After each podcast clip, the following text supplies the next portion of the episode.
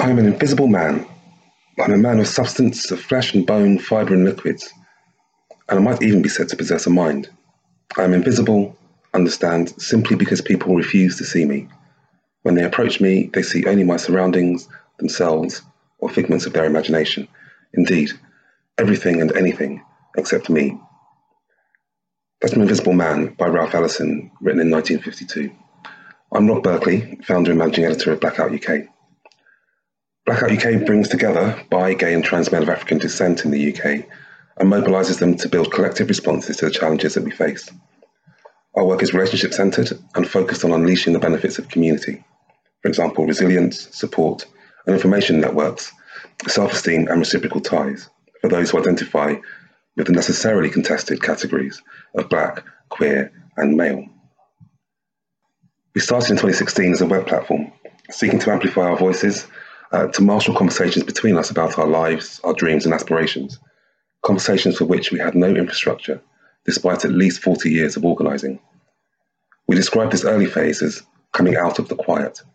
We were never voiceless, rather, we were unheard. We were invisible men squeezed into others' narratives because of our invisibility. In mainstream media, we are exotic, a hard done by niche minority, perfect for the soap opera cliffhanger, stuck in an eternal guess who's coming to dinner moment, a dramatic device rather than three dimensional humans. To black media outlets, we were fodder for the shock jocks, proof of migrant cultural bereavement, grist to the mill for attention seeking controversialists whether in a newspaper column, from the church pulpit, or set to a reggae dancehall beat. To LGBTQ media, we were tolerated but unloved. Maybe because the pink pound missed us. Maybe because we are a reminder of our societies and their newsrooms' need for a long overdue reckoning with racism. We began a conversation where we could define ourselves rather than be defined by others. We will therefore never BAME and we're able to acknowledge the different trajectories and drivers of organising and community building between black, lesbian, bi, and trans women and bi, gay, and trans men. Very quickly, we began unearthing stories of young men lost for want of companionship, a friendly ear, someone who understands what they're going through. Men lost seeking the solace of one more party, uh, the next chill out with no chill, too often with tragic and sometimes fatal consequences. Not counted or discounted these stories rarely came to wider public consciousness.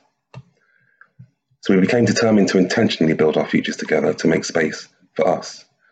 Space in which we could acknowledge each other, to reclaim and reframe the idea of community, building on the examples of our forebears who embraced their invisibility to survive. Indeed, invisibility is our habit, a habit that may well be our superpower if it enables us to see what others do not to face up to the reality of late modern society in which there are overlapping, interdependent, porous, and fluid publics rather than a single contested public space. The concept of a single public only delivered so called respectability politics that excluded us further. The challenge for us in 2021, however, is not to be respectable, but rather to be our authentic selves in a society that learns to live with and value difference. The conversations we had and had started has shown us that black, bi, gay, and trans men needed each other, far more than I and my co editors had initially realised. In November 2020, we published results of our community led participatory research project, In the Picture. We found that as younger men, we're more likely than other black men, an already disadvantaged group in comparison to white men, to be homeless, suffer poor mental health, and experience severe alienation. Much more likely when compared to other bi, gay, or trans men to be living with HIV, our findings suggested that we are more likely to be in precarious employment or underemployed, to misuse drugs or alcohol to cope, and with weaker networks, fewer friends or family to turn to when in need, are made more vulnerable to exploitation. As older men, we are more likely to be alone, often feeling unseen and lonely, in part as a result of losing so many uh, to HIV/AIDS in the 1980s. As Channel 4 It's a Sin has reminded us so powerfully recently. Almost every statistic that we could unearth pointed to the negative.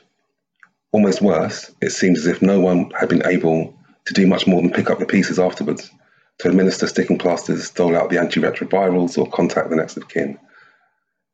Unheard, black queer men have been seen as a thing to be saved, incapable of taking control of our own lives. a further contribution in the long term to alienation and dependency, reinforcing our, our invisibility. There have been numerous occasions when I've disclosed my sexuality to, to be met with looks of pity. Wow, black and gay, that must be doubly hard. It doesn't have to be that way.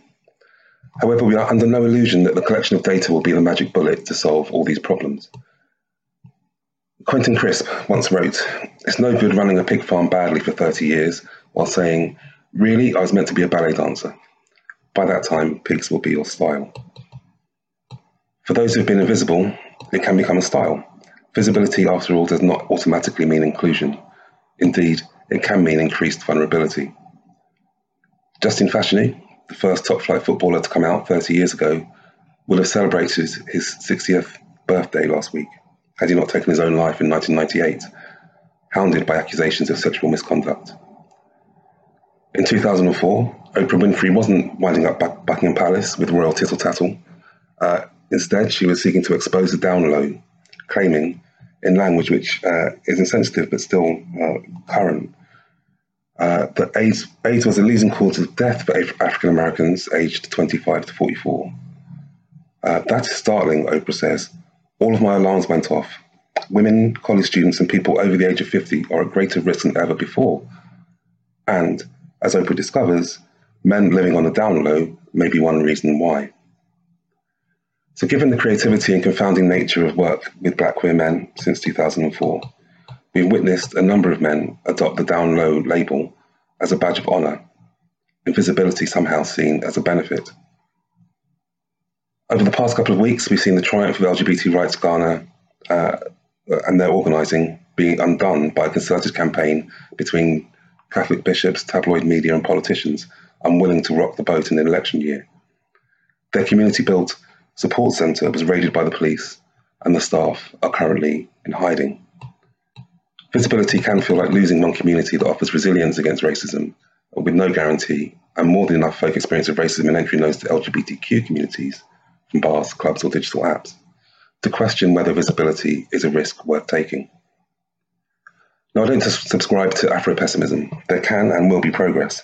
However, we recognise and work daily with the contradictions and negotiations of a fluid and dynamic identity. We are seeking to engage the estimated 15 to 20,000 black queer men in the UK in our work, or certainly to get to a tipping point where we can influence each other positively and build relevant support. The initial stage of this work requires uh, us to build trust in each other and to change the habit of invisibility to habits of solidarity.